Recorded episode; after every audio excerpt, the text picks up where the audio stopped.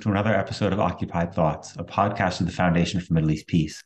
I'm Peter Beinart, a non resident fellow at the Foundation, and today I'm bringing you a special conversation I hosted for subscribers to my Substack on January 12th. I'm releasing a recording of that conversation publicly on the FMEP podcast to bring more attention to the controversy around the Kennedy School of Government at Harvard and its recent decision to rescind a fellowship to the former head of Human Rights Watch, Ken Roth based on his supposedly anti Israel bias at Human Rights Watch. I'm joined by Ken and tenured Kennedy School professor Kathryn Sikkink to talk about everything that has happened and why it's important. Without further ado, the recording picks up as I'm introducing our guests and diving right into what happened. Please enjoy.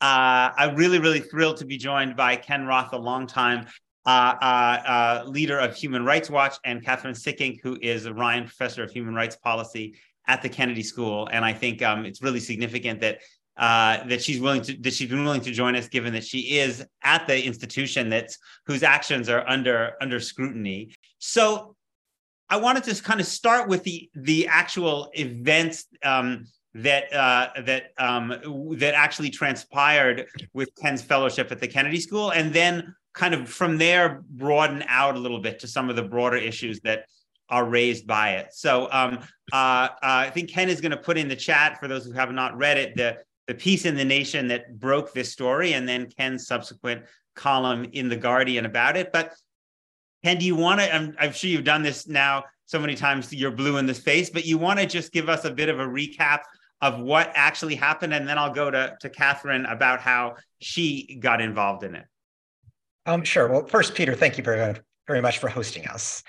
Um, I, I, think the basic facts are, are, pretty well known at this stage, but I, I announced um, in April my plan to step down as director of Human Rights Watch come the end of August. And very quickly after that, um, the two you know, leaders of the, the Carr Center for Human Rights Policy at the Kennedy School contacted me and said, you know, would I be interested in joining them as a senior fellow for the course of this current academic year? Um, and we, you know, had a bit of back and forth about what exactly that would entail. Um, but my plan this year, I'm kind of in the middle of it, is to write a book. Um, I'm trying to answer the basic question, you know, how does a, a small group of people move governments around the world? And you know, it, it, made sense for me to be at a place like the Carr Center. I, I, have been affiliated with the center going back, you know, more than a decade. I actually did a, a big debate that it sponsored in 2004 with Michael Ignatieff, who was there at the time, Samantha Power, who was there at the time as a moderator. We were debating, you know, was Bush's invasion of Iraq a humanitarian intervention or not? Michael said yes. I said no. 300 people in the audience. It was fun, you know. Um, so I, I, go back with the Carr Center. So it made sense, and we worked out the terms. And essentially, at the and early June, I agreed in principle to take the fellowship. And the only remaining step was the approval of the dean, which everybody assumed would be a complete formality. You know, it's it it didn't even occur to us that there would be a problem. Um, and indeed, I, I was so sure that I was going to be there starting in September that I contacted the dean and said, "Shouldn't we, you know, chat just to know each other before I show up then?" And we had a very nice video chat in July. Half an hour was completely ordinary, you know, uneventful. But toward the end, he asked this weird question, you know, do I have any enemies? And you know, it's weird because I mean, I have tons of enemies. You know, I, that's what I do. Um, you can't be the director of Human Rights Watch and not generate enemies. So I said, you know, yes, indeed, I have enemies, and I, I mentioned the Chinese and the Russian governments because they have both personally sanctioned me. I mentioned the Rwandan and the Saudi governments because they have a particular animosity toward me. But I had an inkling what he was driving at. So I also mentioned the Israeli government, saying that, you know, they don't seem to like me either.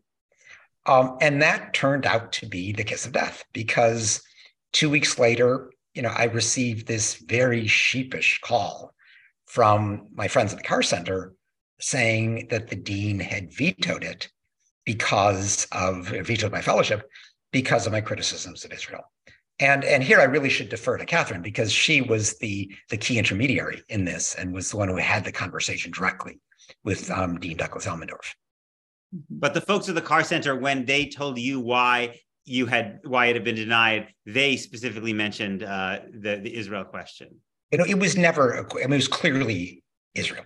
You know, it was my and Human Rights Watch's supposed anti-Israel bias. Now, I mean, this was you know interesting because the Kennedy School, you know, they have a, a standing fellowship for ten Israeli government officials every year. You know, they've had um, you know former prime ministers, a former retired general, uh, all that's fine, but you know the, these are hardly unbiased people when it comes to the Israel-Palestinian conflict. And on the flip side, they have occasionally had a Palestinian. Um, and, and as I thought about this, I realized that while the term biased is cast about, what actually I think was the problem was Human Rights Watch's lack of bias. Mm. It was actually our impartiality that bothered them because if you know a Palestinian official criticizes Israel, he can be sloughed off as a partisan, and you know, it's not it's not going to sting that much. But when Human Rights Watch criticizes Israel, precisely because we do our best to objectively apply the same standards to Israel as to everybody else, there is a sting attached to our criticism. So I think you know what this facile use of the term bias actually masquerades what's really going on, which is our lack of bias that is the problem. And that is, I think, why they just didn't want me to have the Harvard imprimatur. So, so Kathryn, tell us about how you got in. When did you first hear about all this, and how, and and what, and about the about the engagement that you ended up having with Dean Elmendorf? Mm-hmm. Okay, so first I should say that I am not part of the leadership of the Carr Center. Uh, and so I'm not the one of the two people that reached out to Ken and, and and asked him, but I found out shortly afterwards, and I thought it was a fantastic idea. I was very excited actually about having Ken come to the Kennedy School. I thought it'd be great. Like I said, I wanted to read his book manuscript that I knew he was writing. I thought it'd be great for our students. For example, I already had images of asking you to come and speak in the classroom. And uh, truth be told, I didn't have a clue initially that it would be controversial. Okay, because we have had uh, the Carr Center has had previously top leaders of major human rights organizations as residence fellows. Salil Shetty, who was the head of Amnesty International at the time, had been a, a fellow for a year. It had had a very successful, I think, fellowship uh, was very sought after uh, by uh, by student groups, by uh, and by faculty, and by people throughout Harvard, really. And I imagine something similar was would be happening uh, with uh, with UCAN as well. And so I was, I heard, I thought it was great. I was looking forward to it, and then then we got a message. I got a message saying the dean wanted to meet with the leadership of the Carr Center and wanted me to be there too okay because i'm a faculty member one of the main tenured faculty members associated with the Carr Center. Um, and I, at first i sort of said like what what what do they want to talk? I literally didn't know what they wanted to talk about. And at that point someone said to me it could be israel. And i went like really? Like why? And so my my initial reaction was just kind of disbelief. But at that at that point i decided well i better get on the web and see what what Human Rights Watch has done on Israel, you know. Uh, and at that point, I uh, actually I admit I first read the report on um, on apartheid, Israel and apartheid. And so little bells started going off in my head, and I decided to walk into the meeting at a minimum with a with a copy of the of the apartheid convention with me that included its definition of what is apartheid right? And I so I read the definition. I thought about the ways in which uh, what parts of that definition could be seen as fitting um, uh, practice, some of the practices in Israel today vis-a-vis Palestinians. Um, and so, sure enough, we went into the meeting, uh, a small meeting, just a small meeting with the Carr Center people, me, the dean, and another staff person. And we were told that the fellowship would not be approved and it was because uh, they believed that Human Rights Watch and therefore Ken Roth had an anti-Israel bias. And even though I was a little prepared, I was still kind of deeply shocked by it because it was just so, it was just one of those things so obviously false. And le- later, I wish I said at the time, but later I realized it was not just misinformation, but I had, you know, I'm not accustomed to having people at the Kennedy School actively spreading uh, misinformation or what you know what late I would later call disinformation about a group like uh, Human Rights Watch. And so, so oh, sorry, go ahead. Go ahead. Yeah, I'm just saying. So we we argued back. I mean, we, you know, we sort of gave all the reasons why this was wrong, why it would be a deeply flawed decision to deny this. Um, about the, nobody else except for Dean Elmendorf who was taking this position in the in the meeting. No, because it was he just had one other staff person there. Mm-hmm. Okay, um, and so, but I knew it was not. It had been a. a it hadn't been a only a personal decision. Of course, he has a team working with him, right? And and really, all he would tell us that he had spoken to many people about but he wouldn't tell you who he had talked to. Yeah, I didn't. Um, we were, I felt I was so busy trying to explain why he must have misunderstood something, and did he really know about the nature of the kind of work that major human rights organizations did? And of course, they picked fights with governments, and of course, governments hated them, and that was their job. And uh, you know, Human Rights Watch has been doing this. I mean, I first read Human Rights Watch first report back when it was just Helsinki Watch and America's Watch. Before it even was Human Rights Watch, I was reading their reports. And so I felt like I have a lifetime of scholarship where I've been using the reports of Human Rights Watch and, and always with a lot of confidence in the quality of their reporting. Hmm. Right. And the objectivity of their reporting. And w- during this conversation, did he seem to have i mean do, did he offer evidence for for his claim that human rights watch has an anti-israel bias no. So he wasn't really engaging with the substance of the of the of the critiques that you were you all were making. Just that that that he had he had talked to many people. At one point the twitter account was mentioned ken's twitter account. And again we sort of said this no there's the, I'm, let me i don't know for sure ken this is what we said. We said of course ken is a full-time person working with him on his on his twitter account and they plan out what to say and what they say about their work on israel. Is just one of many many things i follow. I follow human rights watch on twitter because that's one of the ways i get informed about uh, the most recent uh, reports and the most recent statements that uh, that you've done right? Um, and, and, so, no, but other than that, we didn't get evidence. Hey, Kathryn, maybe you could right. in the um, in the Chronicle on Higher Education today. I forget who they're quoting, but they're um, I guess yeah, they're quoting you. That what he, what Elmendorf had said is that people in the university who mattered to him were objecting. Actually, they weren't quoting me on that one. I mean, he taught he told me he okay. spoke to many people, to many people inside and outside the university, but he didn't say people who mattered to him. No, to me, I don't remember that. It must have been somebody else then. Okay. Yeah. Um, because I was, I mean, it was interesting because I mean, frankly, until I saw that article today, um, you know, I had always assumed that he didn't have deep personal feelings on Israel, that this was, you know, more, cons- you know, concern from others. And that's kind of confirmed in the article today. Yeah. But then the other thing I wasn't sure about is did he actually consult with people or did he just assume what they would think? And and it's clear that he did actually consult with people. You know, and so the open question is, you know, who are those people? And are those some of the, you know, the donors or are the other people? You know, we just don't know. Yeah. Yeah. And so when I so at that point he said he would think more about it. So he would he would take our uh, our opinions into account and would think more about it and get back to us. And um, so at that point, I went back to my office. I wrote a memo using data to show why it was completely false that human say to say that Human Rights Watch had an anti-Israel bias. I sent that memo to the dean. I felt like I've done my good academic work. Now we'll get a rational decision.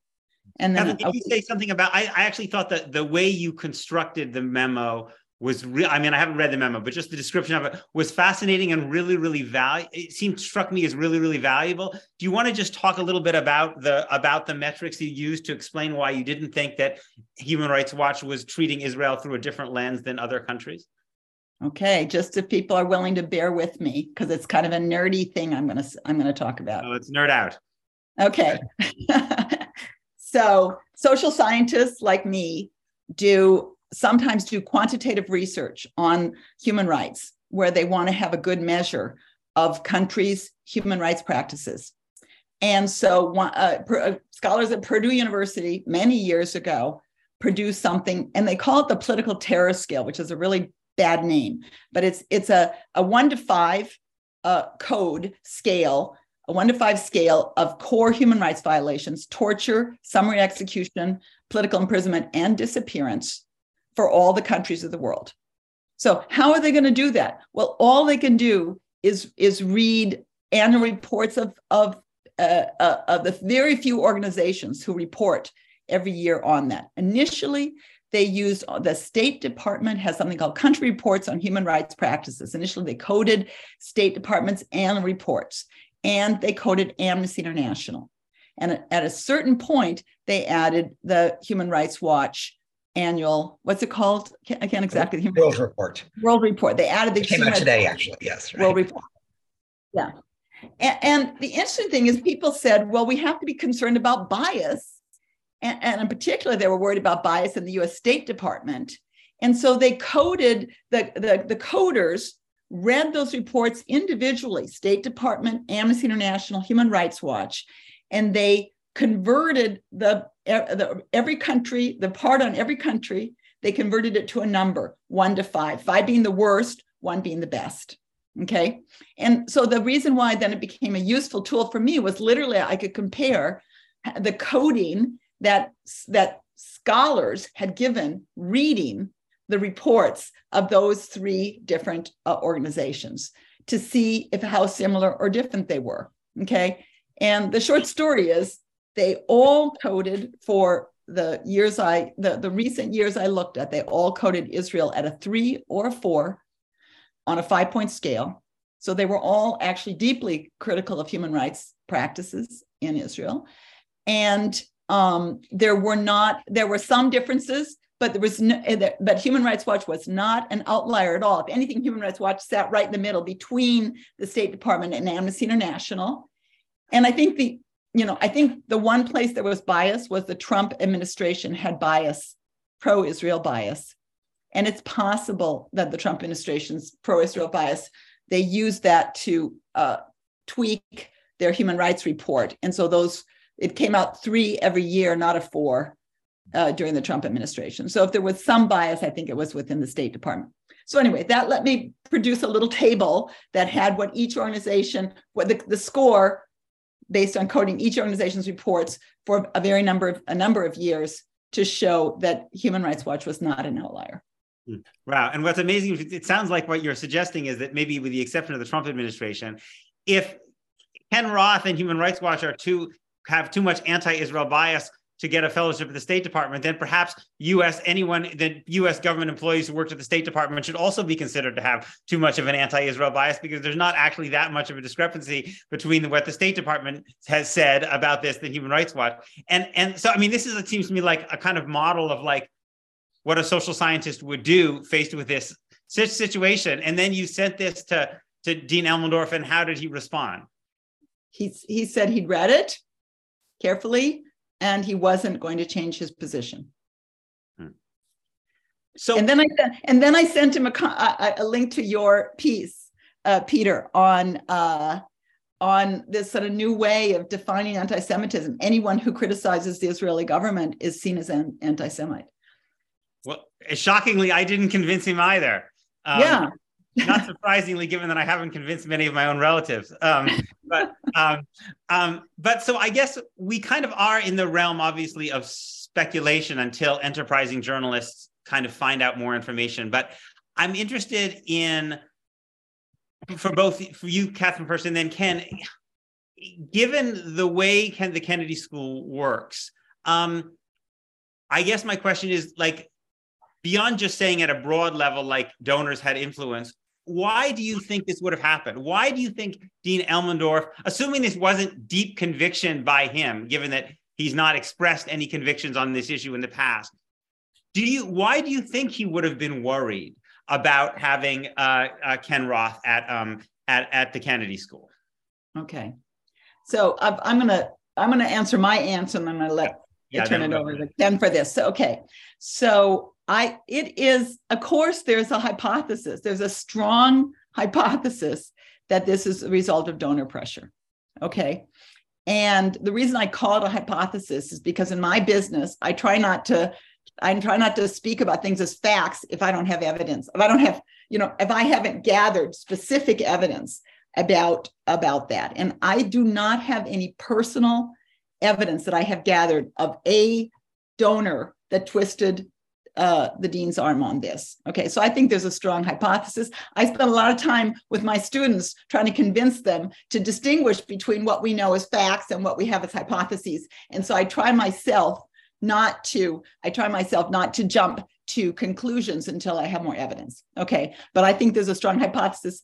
I when I resigned, because then I then I resigned. I was I was chair of a department in the Kennedy School, which made me part of the big leadership team. And so the the only thing I could do, you know, to protest was I resigned from my leadership position.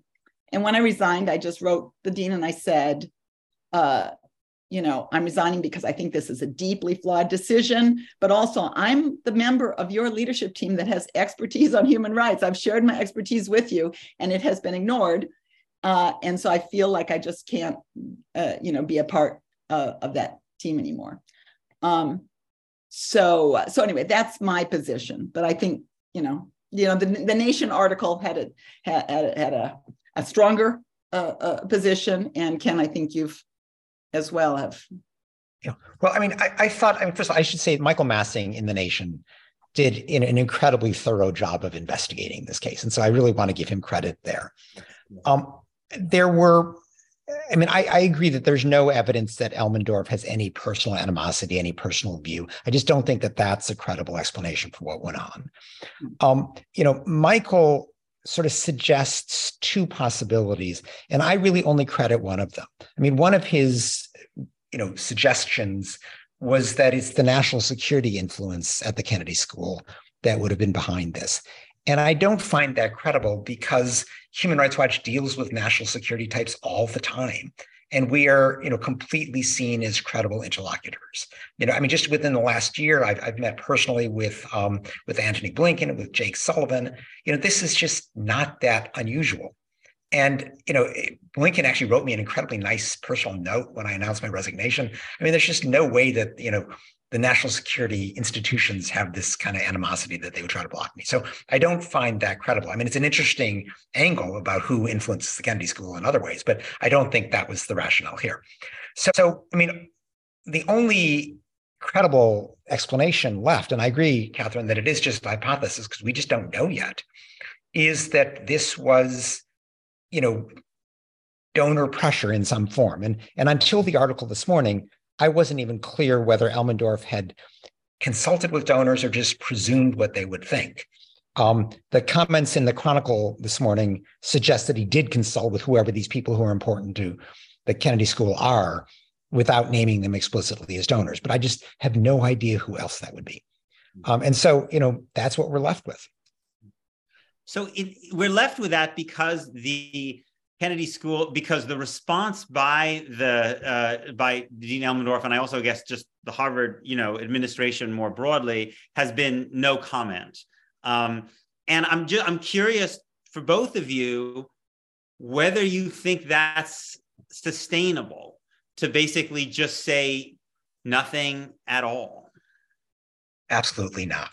Mm-hmm. You know, I mean, I, I've actually been surprised at how poor the Kennedy School's public relations strategy has been. I mean, it's basically Elmendorf burying his head in the sand and hoping the storm blows over. That is, you know, such an unviable approach to this. Mm-hmm. Um, I mean, the, the, the Boston Globe this morning, or I guess last last night, um, had an incredibly strong lead editorial on this. Mm-hmm. You know, um, yesterday they had a front page article in the Boston Globe. I mean, this is Harvard's hometown paper. You know, it is not sustainable in the face of that kind of public pressure to just refuse to comment, which is what they're basically doing. You know, they're saying we don't comment on on fellowship decisions or personnel decisions. When it's I mean, it's not my privacy they need to protect. They just don't want to defend what they did. You know, so I don't think it's sustainable. I do feel that um, I mean, and this I've I've never even personally met Elmendorf. I just had this one video conference with him. So, um, but my sense of him is he seems paralyzed and that I'm I'm not sure that he's capable at this stage of resolving this, and it probably is going to take intervention by the Harvard president. But that would be appropriate because this is Harvard's credibility that's at stake. Because you know while we don't know for sure, the signal being sent is that major donors have enough clout at Harvard to compromise intellectual independence. And that's just a terrible message, particularly around this fraud issue, because it it suggests to you know young scholars that if you criticize Israel, this could be a career killing move. You know, it's, it's not it's not affecting my future, but it's it's a terrible signal to send to other people who are in a much more vulnerable position. Right, right, and I mean, many people are probably already aware that it's uh, it's a career. Uh, it can be a career endangering move. Um, yeah. No, but I think I mean, the fact that they do this to me just underscores the whole thing, and it, and the the amount of publicity it gets is you know is good as a way of pressuring Harvard, but bad if they don't reverse course because it just you know magnifies this the, the message. Yes, Kathryn, I'm curious about how much pressure you think there is internally coming within the Kennedy School. Is there a division, difference of opinion about this? Do you feel like a lot of? I mean, I know you've been you've been far away. You haven't been there on the ground in uh, Harvard Square, but do you do you feel like there's been a kind of mobilization and pressure from within? Um, so I know there's a I know there's a faculty letter being prepared that, of course, I will join. Um, and I, though I think the faculty letter is focusing more on uh, the the broader problem that this signals is that we don't we don't have a good centralized uh, uh, process for handling fellowships. Right, the fellowships are being granted, uh, decisions are being made uh, by all sorts of uh, decentralized parts of of the Kennedy School by different people for different reasons with different mm, uh, types of money. And so at one point they said, we have to centralize, we have to have a vetting. And then they centralized it into a staff, kind of a, a staff group that is too risk averse. So this one they got wrong. They created risk instead of being, but they're very, very risk averse. Okay. And if you're going to centralize vetting, you need to centralize it in, in, a committee that includes your faculty who can bring the you know some um, i think i don't know more more kind of knowledge uh, uh, and kind of academic criteria to bear okay um, so um, so I'm not sure. So and th- so there's a student letter that I know is also being circulated, for example, um, uh, so I, you know, I get messages of support. I, I can't tell you. I haven't had anyone write. I mean, yeah, I'm starting to get little bits and pieces of hate mail, not from the Kennedy School, but from the world. Uh, but um, but no one within the Kennedy School has written me to say that you know somehow you know to to critique uh, my position on this. So, so I want to encourage people to put questions in the in the chat. Um, um, and uh, I, I want to, um, I guess I want to ask you, Ken, a, a, slightly broader question, which is, um, how would you, you mentioned at the beginning that there are a lot of different governments that don't like Human Rights Watch. Um, um how would you compare the political pressure that Human Rights Get, Watch gets on its criticism of Israel towards the political pressure it gets from other countries? Um, and if there's a if there's a discrepancy, why do you think that is? Well, Peter, I mean, let me um, maybe modify your question a little bit because, okay. um, you know, political pressure, there are lots of governments that fight back politically. Mm-hmm, mm-hmm. And so, you know, they're, I mean, the Russians, the Chinese, the Saudis, the Rwandans, you know, it's, it's not that surprising to find you know, a particular designated governmental ambassador who's particularly good on Twitter, or you know, somebody who has a way with words who who just fights back. Mm-hmm. And so we get that pressure all the time. Mm. But I think you're really asking more about, you know, donor pressure. Sure, that's fine. Okay. Um, and I should say here, you know, that I mean, Human Rights Watch does not accept any governmental money. So the governmental pressure is utterly irrelevant to us. Um, the the country that comes up as a concern among donors 90% of the time is Israel. Mm-hmm. You know, every once in a while it's another country. Ethiopia came up recently, you know, but it's mostly Israel. Now, I think that that's a product of the fact that, you know, there are many progressive Jews who were donors. Mm-hmm. Um, but the, you know, one thing that I learned quite early on, it really was during the, the war with Hezbollah in southern Lebanon, um, whenever that was, you know, 2003, somewhere in that vicinity. But um, where where Human Rights Watch had found that the Israeli government had issued warnings to people in southern Lebanon to flee, which is the right thing to do, but then had assumed that everybody who stayed was Hezbollah and bombed them. Mm-hmm. And of course, many people stayed because they were impaired, you know, they, they were older, they didn't have money to move, you know, whatever. And and so it was, you know, we were very critical of the Israeli government. We also were critical of their use of cluster munitions. Um, now, interestingly, the reception by the Israeli government was quite respectful. I went to um, to military headquarters in Tel Aviv, um, sat down with the person at the time who was the the MAG, the basically the chief legal officer of the military, um, who's who was Mandelblit, who turned out to be you know the the more recent attorney general, and he had a whole team of lawyers around the table, furiously taking notes. It was a very serious meeting, and I my impression was they were trying to learn lessons from our findings and avoid repetition of this. So that was the good news. The bad news is I was lambasted mm. by kind of pro-Israel media. This was pre-Twitter, you know, so it wasn't social media. Mm. Um, and it was really ugly. There was a, something called the New York Sun, which I don't even know if it exists anymore, but it was a pretty, yeah, you know, yeah. right-wing. It, it still exists. Yeah. All right. Well, I haven't seen it for a while, but so, but you know, after all of this bashing, what I realized is it didn't really make any difference with the donors to Human Rights Watch. Because if you care foremost about protecting Israel from criticism, you don't give to Human Rights Watch because that's not what we do. You know, we we apply standards equal and you know, even-handedly to everybody. Um, if you want those standards applied even-handedly, then you give to us. And even within that group, there may be people who ask questions about Israel. Mm-hmm. But I don't lose significant donors um, I may never attract them in the first place, but I don't lose them. Mm-hmm. And and it, you know, for me, the bottom line was, I just I'm going to do the right thing. I'm going to be principled. I'm going to be as factual and objective as I can, and I'm not going to worry about the donors because it just doesn't matter that much. And that was my experience, you know, really throughout my tenure at Human Rights Watch. Mm-hmm. Yeah, yeah.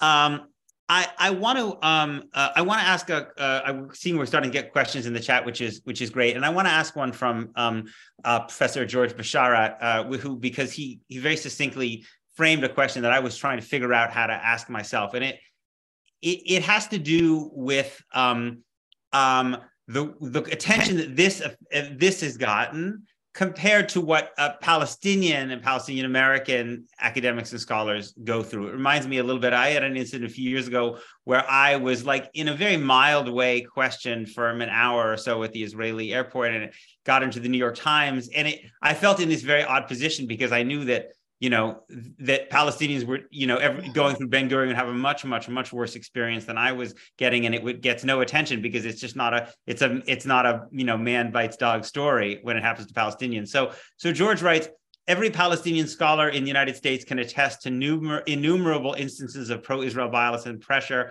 from university administrations. I could go on at length about my own experiences. Why is it that our experiences of academic repression have barely merited comment in your view? So I'll ask you, Ken, and then Kathryn, you're welcome to, to, to add a perspective as well. I mean, this is a completely valid question you know and I, I, mean you could have said something similar about you know the apartheid report i mean human rights watch was hardly the first human rights organization to find the Israeli government responsible for the crime of apartheid. This had there had been you know numerous findings by Palestinian groups which didn't get any attention. You know, finally when B'Tselem, the Israeli group, came out with that finding, then it did get attention. And then when Human Rights Watch a few months later came out with our report, it got even more attention. But I, I you know, this these are just you know, I mean, partly it is you know man bite dog, but partly it's just the you know the biases that that exist within the media and um, people are just less willing to stand up for the, the rights of Palestinian scholars or activists when they confront discrimination. Mm-hmm. And, and and you think that's just because why? Because we have an internalized expectation that that they don't deserve the same fair treatment because they've been so dehumanized in the public conversation that if they get if they give it a hard time people think well maybe there's they are if there's there's really something to be worried about like what what is it about our public discourse that makes us so kind of inured to that you know, I mean, I don't have a good answer to that. I, I think you know the the Israeli-Palestinian conflict is seen as just so divisive that there's almost this presumption that everybody's partisan, which is just not true. You know, um, so that may be behind it. I, I can't justify it because I don't think it's right. It, it is a reality, but it's not right. Yeah, yeah, yeah. Okay. Um, uh, Kathryn, do you have you have any thoughts about this? Yeah. Well, first, I would say that it it's an excellent question. I just associate myself with everything that Ken just said. But then I want to go on to say, for me, actually, and sorry, Ken, this is not mainly about Ken Roth. Okay, this is about uh, the legitimacy of Human Rights Watch. And one of the reasons I think it's so important to make this struggle is that Human Rights Watch is, you know, one of, you know, a handful of premier human rights organizations in the world doing incredibly important work. And if this succeeds at all in beginning to kind of give people tools to critique the legitimacy of Human Rights Watch, it will have done a, a huge disfavor to the human rights movement globally. Um, and so I think that it's that that I think if, to think of it only being about Ken misses the bigger global picture that's going on here. Yeah, no, you're totally yeah. right, Kathryn. It's not just about me. I mean, it's it's about Human yeah. Rights Watch. Yeah. Mm-hmm. Right, right. I think it's, you know it drives me nuts when I see these people who are basically unconditioned defenders of Israel posing as the world's greatest supporters of the rights of the Uyghurs and the Iranians and the Syrians and everyone else. Because the reality is, if they succeed in blowing up Human Rights Watch and blowing up the UN institutions and blowing up these institutions so they can't monitor what Israel's going to do, what do they think is going to happen to these other people, right? Once you destroy the international legal framework for human rights. So I, I, I think it's a point that I wish people would make more. Um, um, Peter, that's that's actually a very good point because I mean, some of these, you know, there I mean, there's this cottage industry of groups with neutral names whose, you know, raison d'etre is to defend everything the Israeli government did and criticize anybody who criticizes Israel. Um, you know, in their view, in the history of the world, the Israeli government has never committed a human rights violation. You know, and most of them only stick with that, but some of them have taken on the UN. Um, you know, the other one who um, who did the, the, the, the former um, Trump's one of his ambassadors. Um, I'm blanking on her name right now. Um, South Carolina. Oh, Nikki Haley. Uh-huh. Nikki Haley, yes. You know, so she jumped on this bandwagon too. So let's blow up the UN Human Rights Council because it criticizes Israel too much. Right. right. And you know, and and so just completely ignoring, you know, the enormous good that the Human Rights Council does in many, many dire situations around the world all that matters was to criticize Israel too much. And, and that is, you know, that is so short-sighted. Yeah, yeah. Mm-hmm. Kathryn, you do not need to raise your hand. You are the you are an important person here, but I uh, please go ahead. Okay, okay, but I do want to take a little. So, for example, I yeah. think the Human Rights Council does incredibly important work. The United Nations does incredibly important work. But I want to state, as a matter of fact, I believe that as compared to Human Rights Watch, both the UN General Assembly resolutions and UN Human Rights Council resolutions are indeed have an anti-Israel bias. Okay. And, you know, I was just looking numerically this morning, just because I thought this might come up about how many resolutions, General Assembly resolutions there have been against human rights violations in Israel uh, uh, or about Palestine uh, versus other countries that are equally repressive or more. Yes. And uh, uh, there are more resolutions against Israel in both the UN General Assembly, Israel and, and, Palestine, put them together, right? Yes. Uh, in the UN General Assembly and in the UN Human Rights Council, and I believe that's an evidence of bias. Yes, okay? I think I would just, I mean, I'm sure Ken has thoughts about this. I, guess my initial thought would be just that I think that seems totally right to me. And then these are political bodies, right? These are governments, and governments have relationships with some countries. And you have particular block of, gov- of, of countries in the in the Middle East, in the developing world that have that find it easier to focus on Israel than they do on other countries. But I also just think it's important to to note that just because you are spending more time criticizing one government than others doesn't mean your criticism is illegitimate. I'm quite sure that if you look at South Africa, right, during the 1970s and 1980s, and you compared it to other African countries, you would find that South Africa also got a very disproportionate amount of criticism for political reasons because it was easier for developing world countries to criticize apartheid South Africa than to criticize post-colonial African governments. It didn't mean their criticisms of apartheid were wrong. Um, yeah. Peter, let me let me do my my just one no, minute. On, I want to okay. No, I'm actually I'm gonna say. Can I just say I completely agree with you, Peter. And in fact, I have examples. Lots of resolution against Chile, none against Argentina. Uh, yes. More more human rights violations Argentina at the same time. What's going on?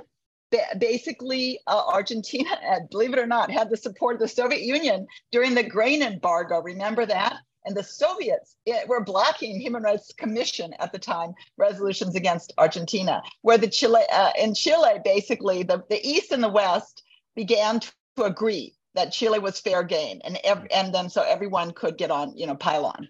Yes, yes. Ken, did you want to respond?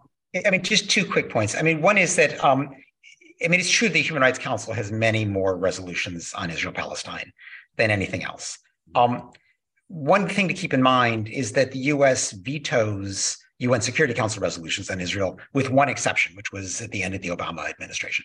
Yes. But the other interesting thing about the Human Rights Council, the the argument is the, the objection is really twofold. You know, one is that there are too many resolutions, and second is that there's a special agenda item, item seven, I believe it is, focused only on Israel Palestine, and no other country gets that. And so, what we've proposed is um, have one consolidated resolution, not a proliferation resolution, but a single resolution, and introduce it under item two or four, but not seven. So, just an ordinary item, and then vote for that.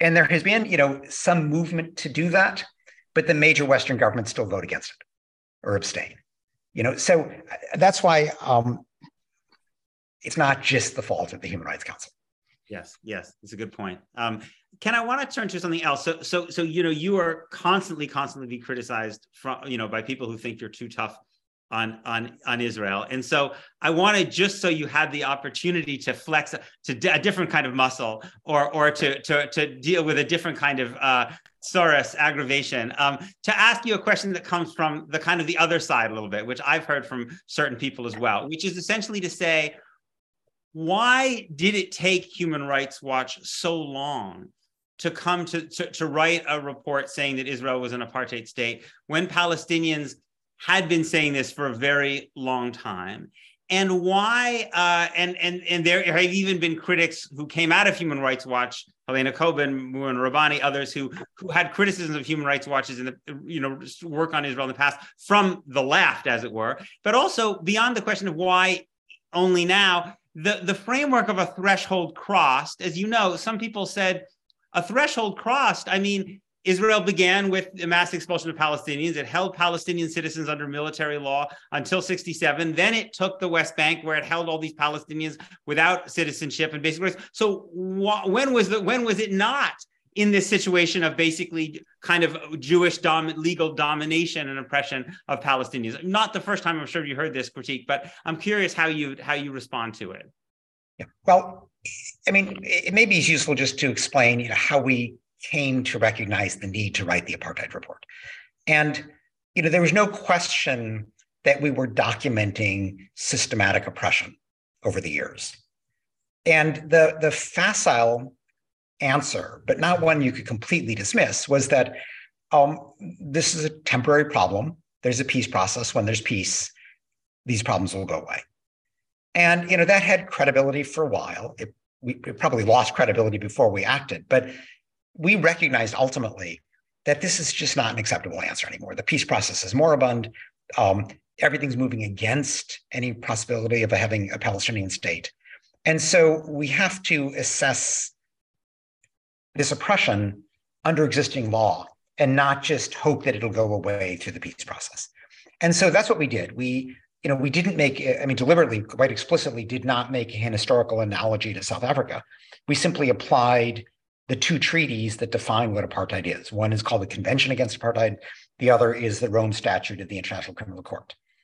And once you do that, um, and and the you know we the the report that Omar Shakir, the Human Rights Watch researcher, wrote is a very factual, very detailed report, quite rich, um, you know, over 200 pages.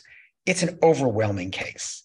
Now, we um, we didn't purport to say when did it start. That was not part of our inquiry. We just sort of said it is that today. Um, but that was the the thought process that led us to embark on this. It took two years to write the report. I mean, it's a very carefully done report, um, but it's it's a report that I very much stand behind.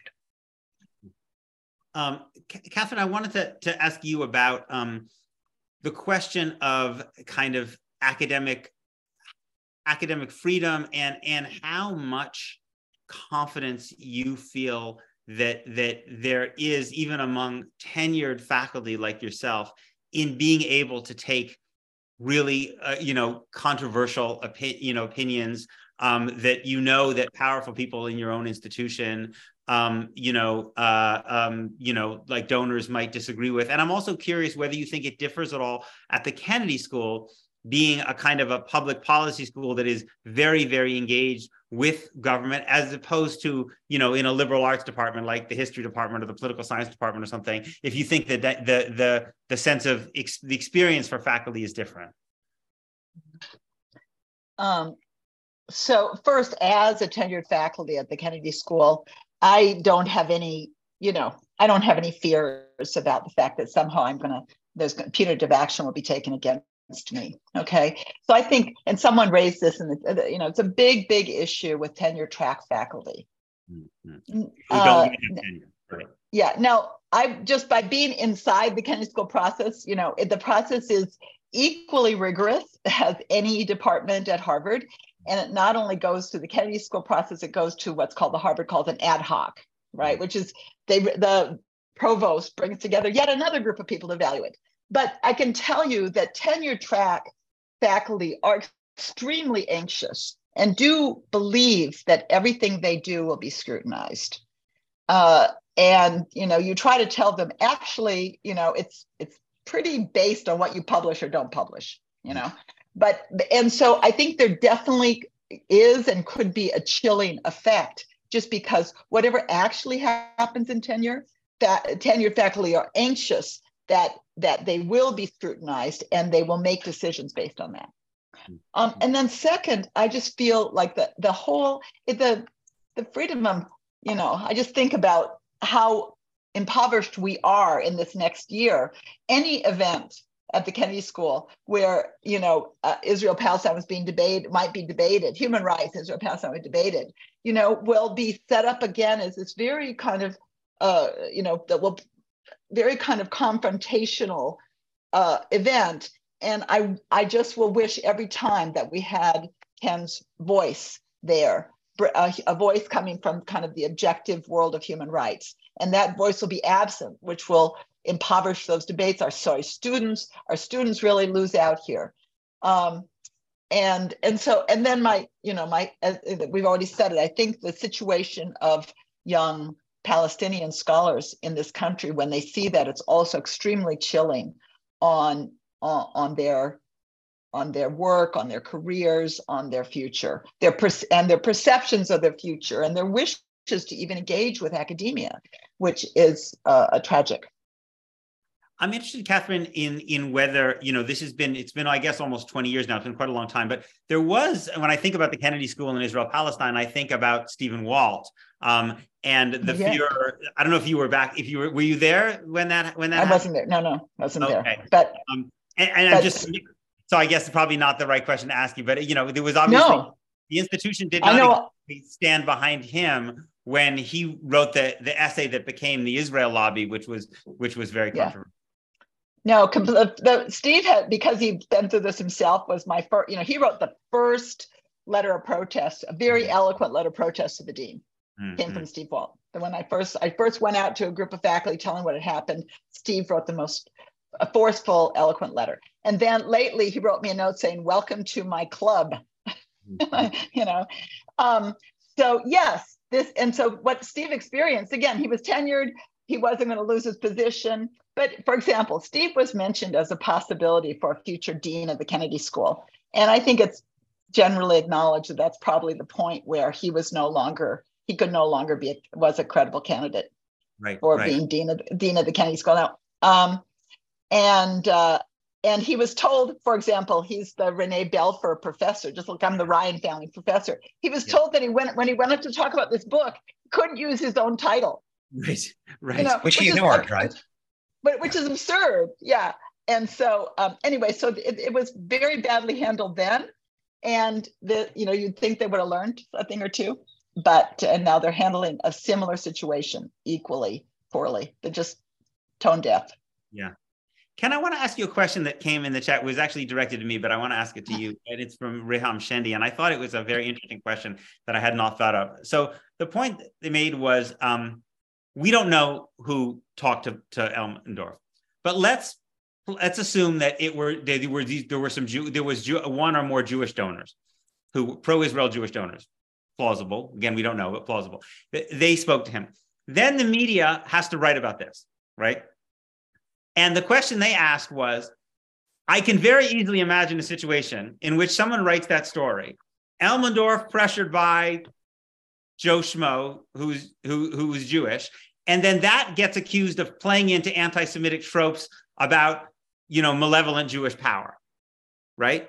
Um, uh, because actually, it is a story about the malevolent power of one Jewish person, or maybe two Jewish people, or whatever, how many. So I guess the question I'm curious, and I noticed that the ADL already, uh, uh, Jonathan Greenblatt, the ADL already had what to me was like a totally, I thought, nonsensical tweet, basically attacking the nation for having peddled anti-Semitic stereotypes for the offense of actually reporting on what actually happened to you. So how can we have a conversation like this and be careful about yes there are these tropes that can be misused and can be dangerous and yet still have a conversation that actually is honest about about the way these things play themselves out when it happens to be that there are jewish donors who are you who are using their influence in ways that are undermining human rights and academic freedom Yeah, i mean peter it, it's a difficult question I, I guess my feeling is that we we can't allow you know the very legitimate concerns with the evil of anti-Semitism to stand in the way of accurate reporting. And you know, this comes up with respect to criticism of Israel. I mean, if if people, you know, as there is some attempt to do to sort of charge critics of the Israeli government with being anti-Semitic, that cheapens the concept of anti-Semitism. Hmm. I think that harms the broader effort, and and it, it would be you know bad um, if anti-Semitism is devalued because suddenly people think, oh, it's not a real problem. It's just a, a, cover for trying to stop people from criticizing Israel. That's not what it's about. It's not what it should be about. And I, I feel somewhat similar with respect to, you know, if, if in fact what happened with the Kennedy School is that one or two pro-Israel donors blocked my fellowship. We can't hide from that just because some anti-Semite, uh, some anti-Semite might run with it. You know, we have to, I think, honestly report and and then say but the answer to that is not to criticize all jews the answer is to criticize you know this abuse of the donor position and I, so i think that's the answer. It's, it's not through censorship. It's through being you know sensitive to the potential misuse but not pulling our factual punches. Yeah yeah. We're almost out of time but Kathryn i just wanted to ask both of you starting with you. Kathryn what do you think is ultimately going to happen? Well um, i like this uh, this suggestion that Ken just made that I hadn't quite envisioned that the president of the university would step in and reinstate him. Uh, that'd be that'd be you know that'd be and great. Harvard has, a new, st- Harvard has a new president, or have they not taken? Not yet. In, in June, they're not taken. Yeah. They're not taken. And and anyway, it should be the you know you don't want to. This shouldn't be the current president. Should yes. do it. You know. Uh, and so I think that would be a great outcome. Ken, would you still come? yeah, no, of course I would still come. But I, I what I want to stress is that if all that happens is that I'm reoffered the fellowship, that's not enough. Okay, because I, I, I do think that you know the presumptive explanation of what's going on here is that pro-Israel donors nixed my fellowship via the route of Elmendorf, the dean. And I, I, think they have to come clean about what happened. If it was something else, say it. But um, the fact that they, you know, everybody's alleging this and they're saying they don't, you know, contradict any specific allegations, but they're not saying anything. It's it's a terrible situation right now. So I think they they need to come clean about what happened. And I would like to see. Um, I mean, Kathryn, you were mentioning kind of a, a better fellowship process. I actually think fellowships are just, you know, in a sense, you know, the visible part of the iceberg. I mean, it's not. Um, I think this is about: Are you going to allow donors to interfere with intellectual independence. And I would like to see Harvard come up with a clear policy on that. You know, and so it's, I mean, it's one thing to say, oh, we're going to, you know, we're going to fund a study on X. I mean, that's fine. But not to say we're going to fund a study on and you have to find why. You know, and certainly you can't hire so and so because their views are too controversial about subject matter Z. You know, so it's uh, that's what this is bringing up. And I'd like to see some real leadership. I'm, I'm not, you know, holding my breath on this, but that's what would really salvage this situation. And, and it's the kind of thing that Elmendorf's not going to do. It's going to take the Harvard president to do. But my, my view is like, you know, if Harvard can't take that position and say, we're not going to accept donors using their financial influence to compromise academic freedom, who can? I mean, Harvard's the wealthiest academic institution in the world. It should be able to do this. Yeah. So, uh, one, that I, I agree with what you just said. Let me just say though, I think that some things are quite settled. For example, like it's, I would say it's a completely settled matter around here that donors cannot interfere with faculty appointments or a promotion. Okay. And any attempt to do so, I believe, would be now, of course, that donors get involved because they endow chairs. So you can endow a chair, you know, uh, about something. Uh, but the whole notion is once you endow it, you are out. You could not be involved in who gets selected to be that chair. And if you try, it's condemned. It's generally seen as an abuse. Okay. I think the reason I'm focusing on fellows is because the fellow area is seen as kind of this gray area. It's quite unregulated, it's quite decentralized. And I think that indeed is an area where there has been a much more uh, uh, um, interference from I, I, believe that there are examples of interference from donors in the fellow area that they wouldn't dare do and wouldn't be permitted to do around faculty hiring or promotion.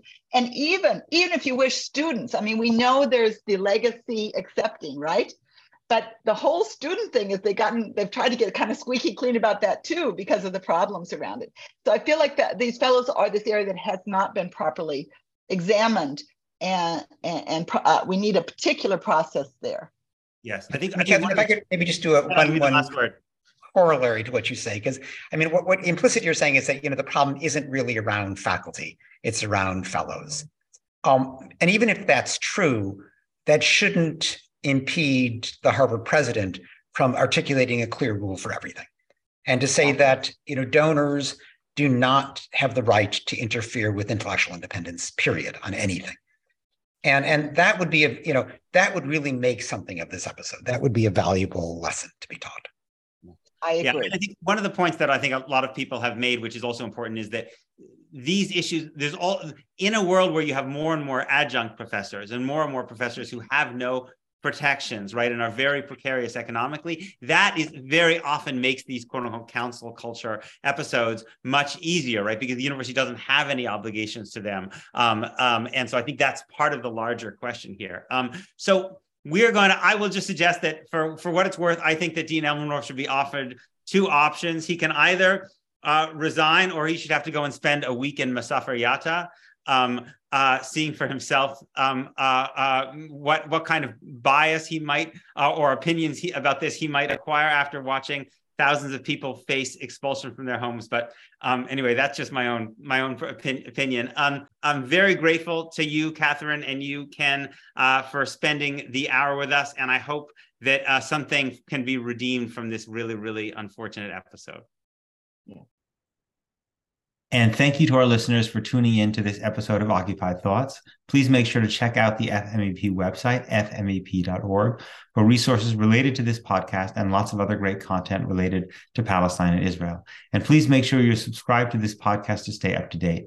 You can find us on iTunes, SoundCloud, or Spotify. And you can also watch video versions of our podcast, including this one on YouTube. And with that, I'm Peter Beinart signing off until the next episode of FMEP's Occupied Thoughts.